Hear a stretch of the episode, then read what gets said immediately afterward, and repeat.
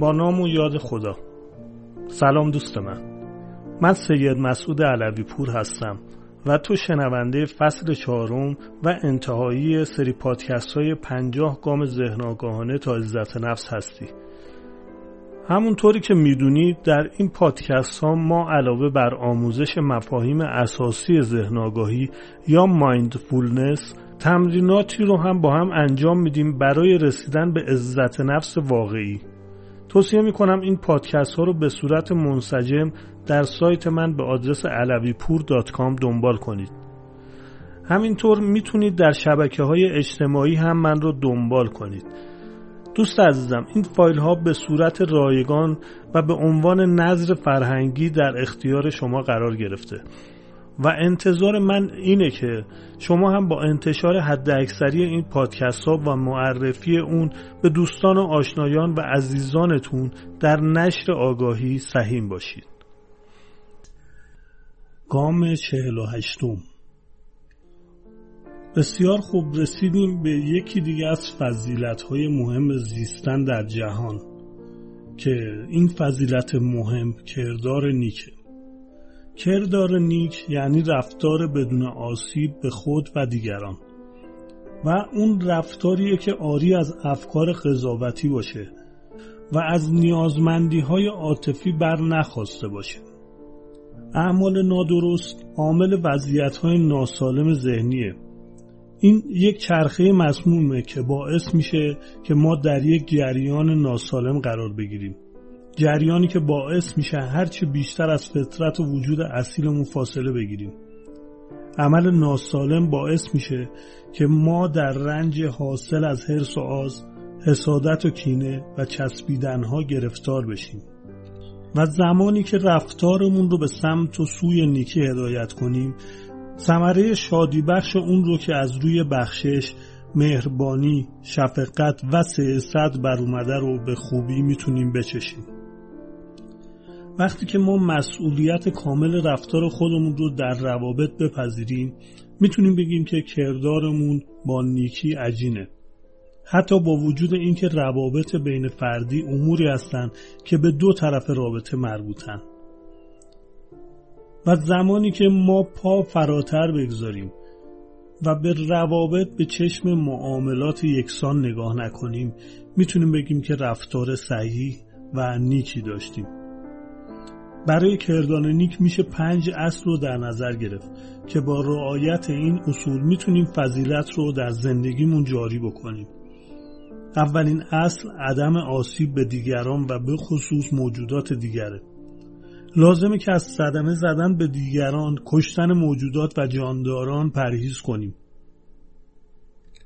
لازمه که از تمامی موجودات جاندار که شامل گیاهان هم میشه مراقبت کنیم. در این مورد میشه ساعتها صحبت کرد.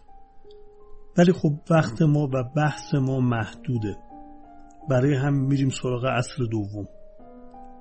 اصل دوم مراقبت از اموال دیگران و منافع دیگرانه.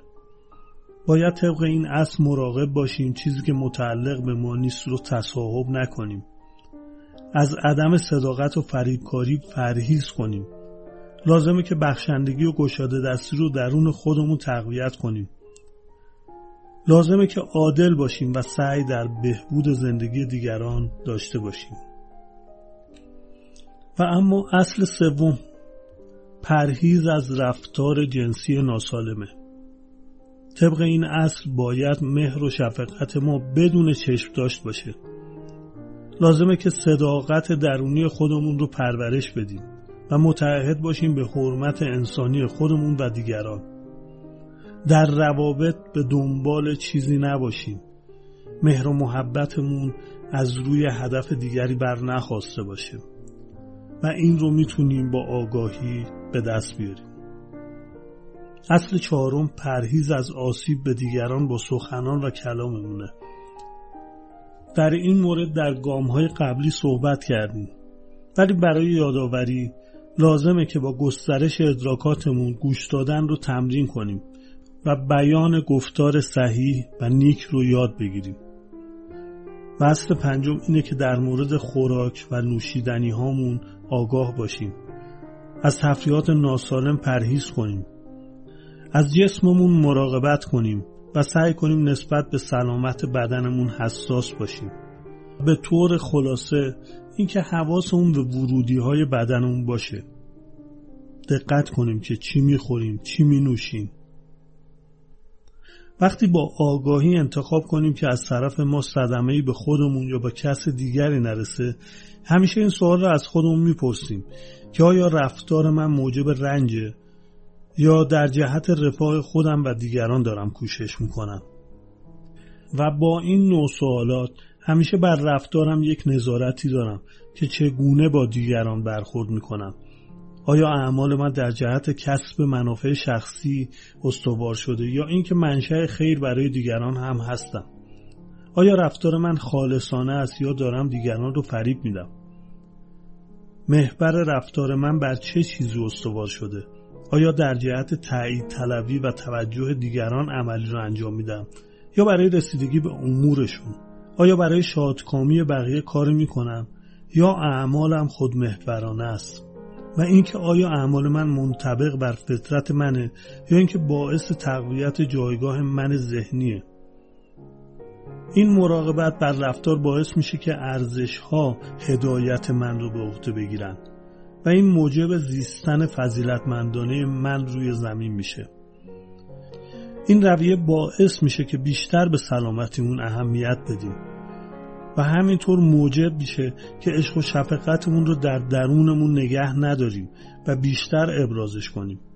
و باعث میشه که به کره زمین و موجوداتش بیشتر اهمیت بدیم. حتی از کوچکترین آسیب به محیط زیست هم پرهیز کنیم. این یک انتخاب شایسته است. این یک انتخاب منطبق بر اصالت انسانی ماست. که با اعمالمون منشأ خیر و برکت باشیم روی زمین. فرصت زیستن ما روی زمین محدوده. بنابراین چقدر خوبه که با رفتار نیکمون بتونیم منشأ این خیرات باشیم. وقتی این خیر و نیکی رو به سمت زندگی روانه می‌کنیم باعث ایجاد چرخه‌ای در کائنات میشیم که در نهایت این برکت رو به سمت زندگی ما روانه می‌کنه. یعنی در اصل این مراقبت ها و توجهات راه دوری نمیره و با این خیرات به سرعت به سوی ما برمیگرده. خب با ذکر این مقدمه کوتاه میریم سراغ تمرین. تمرین. با تمرینی که امروز انجام میدیم و سعی می‌کنیم که اون رو در زندگیمون نهادینه و جاریش کنیم. سعی می‌کنیم که نیت آسیب نرسوندن به خود و دیگران رو به طور دائم به زندگی خودمون واردش کنیم. برای این کار لازمه که پرسشگری رو به زندگیمون وارد کنیم. سوالهایی از جنس پرسشهای درونی که قبلا هم خدمتتون گفتم. مثلا اینکه آیا رفتار من برای خودم و دیگران موجب رنج یا آسایش؟ آیا در جهت منافع شخصیم دارم حرکت می‌کنم؟ یا اینکه خیر من هم به دیگران می‌رسه. آیا این کاری که من دارم انجام میدم باعث آسیب به محیط زیستمه؟ یک بار با آگاهی رفتاری رو که می‌خوایم داشته باشیم رو رصد بکنیم. ببینیم آیا رفتار صدم زننده از ما قرار صادر بشه و اگر اینطور هست تجدید نظر کنیم. یادمون هست که صدمه نزدن و خیر رسوندن می‌تونه شامل گفتار نیک و مشفقانه ما باشه. این اعمال می‌تونه حمایت از یک همکار باشه. میشه کار آمول منفعه و خیر انجام داد. مثلا کار داوطلبانه و خیریه برای کسانی که نیازمند هستن. لازم نیست که فکرمون جاهای عجیب و غریبی بره. حتی میشه این کار رو با کمترین صرف وقت و انرژی انجام داد. مثلا اگر خود رو داریم رسوندن افراد ناتوان به مقصدشون کمک به حمل کیسه خرید کسانی که توانایی حمل بار ندارن. بخشیدن صندلیمون توی مترو یا تو اتوبوس به افراد مسنتر و یا کسانی که توانایی ایستادن ندارن هم. می‌تونه جزء این اعمال باشه. مطمئن باشید همین کارهای کوچیکی که انجام میشه و اعمال نیکی که به حساب می‌گذاریم توسط نیروی بالاتری محاسبه میشه. اینها مثل گلوله های برفی هست که وقتی رها می‌کنیم بهمن بزرگی رو ایجاد می‌کنه. و این کارهای خیر کوچک می‌تونه اثرات بزرگی یا از خیرات به زندگی ما روانه کنه. گرچه ما با نیت این انجام نمیدیم ما با دید معامله گون نمی‌خوایم کار رو انجام بدیم. ولی این قانون کائناته قانون پروردگاره. هیچ کار خیر و نیت خیری بدون پاداش نمیمونه. در تمریناتون چند اصل رو باید رعایت کنیم. ببینیم این اعمال آیا با یک بینش صحیح انجام میشه؟ آیا نیت ما برای انجام اعمال درست بر مبنای آگاهی و شفقت استواره؟ آیا کارهامون رو با این توجه و مراقبت انجام میدیم که آسیبی به دیگران نرسه. آیا اعمالمون با ذهن آگاهی انجام میشه؟ آیا این رفتار همراه با درک و مشاهدگری انجام میشه؟ آیا در انجام اعمال در لحظه حال حاضر هستیم؟ آیا این حضور باعث میشه که من خرد بیشتری رو در رفتارم وارد کنم؟ آیا تونستم که به ثبات ذهنی برسم و سکون رو در افکارم به وجود بیارم؟ و در نهایت باید ببینیم که وقتی کارها رو با ذهن آگاهی انجام میدیم تجربه ما در تعامل با دنیا چه تغییری پیدا می‌کنه؟ بسیار خوب دوست عزیزم امیدوارم که پژواک کارهای نیکی که انجام میدی چندین برابر به سمت و سوی خودت برگرده و خیرات و برکاتش رو به طور ملموس و به سریع ترین زمان بتونی در زندگیت مشاهده کنی. گام 48 هم در اینجا به پایان رسید و شما رو به خدای بزرگ میسپارم. خدا نگهدار.